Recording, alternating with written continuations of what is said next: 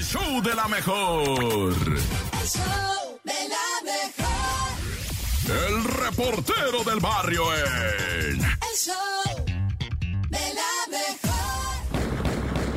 ¡Gol! Montes, montes, alicantes, pintos, pájaros, cantantes, que once raza de la mejor 97.7.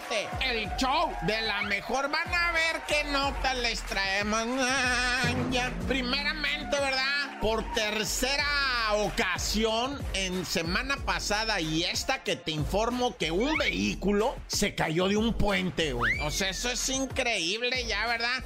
El, primero fue un motociclista, ¿te acuerdas? Que, que en una curva, un puente que, que va subiendo y luego va agarrando curva a la izquierda, ahí se salió un motociclista, perdió la vida. Ahora fue en el Estado de México, eh, en donde un, un carro, ¿verdad? O sea, un vato de un transporte de, de, de chamba, ¿no? De esos carritos que son para trabajar, que traen como una cajita atrás y que son blanquitos así como cajita, ¿verdad? Pues en un carrito de esos venía un vato hecho la mocha, ahí por cerquita de Chalco, ¿verdad? En uno de esos muchos puentes que han construido ahí y todo. Bueno, pues el vato perdió el control. Mira, aquí lo que me llama la atención es que en otros lugares de la República, ¿verdad? Pues ocurre un suceso y pues ahí más o menos tratan de entender qué fue lo que pasó. Pero cuando es Estado de México o CDMX, siempre hay tres, cuatro testigos que lo vieron todo, todo. Siempre hay alguien que lo vio todo. Y si no, pues el C5, la neta, ¿no? O sea, es que neta, aquí dice la raza, el señor venía subiendo recio,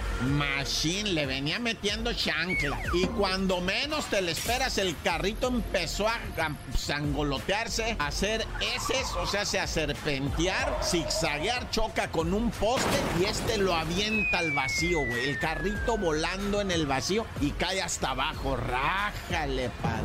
No, pues reventó todo. Muy triste, muy triste. Pero pues, cuidado al conducir, va, raza.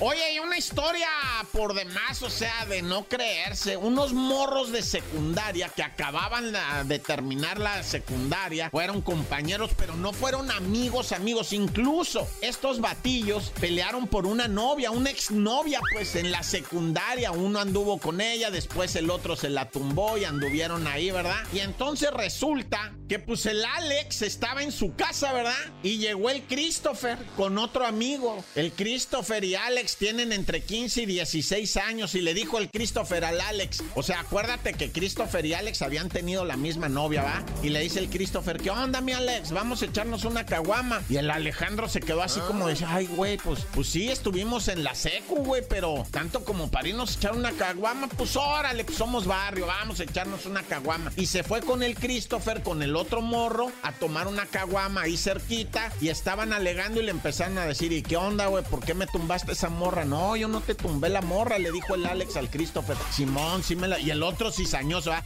Sí se la tumbaste, sí se la... No, pues la morra, que quién sabe qué, que ella... Y yo, y acá, y se dio, y ni mo... Pero fue en la secu, le dijo, ya, güey, ya fue en la secu, ya salimos, ya se acabó eso. No, que tú te chacaleaste, que fuiste bien quién sabe qué. Mal amigo, mal como... Ya, bájale, güey, no, que toque. Y en una de esas que saca un filero y ¡pum, bala! Ya animados de 15 años con una caguama que le pega una puñalada al Alex en el estómago y lo mató, güey. Y el morro se tiró a perder el de 15 años. Ahorita estoy viendo a ver si ya fue detenido porque hasta los mismos familiares lo andaban buscando al Christopher de 15 años que asesinó al Alex por una novia que le tumbó en la secundaria y luego pisteando caguama. Nah, ya, corta.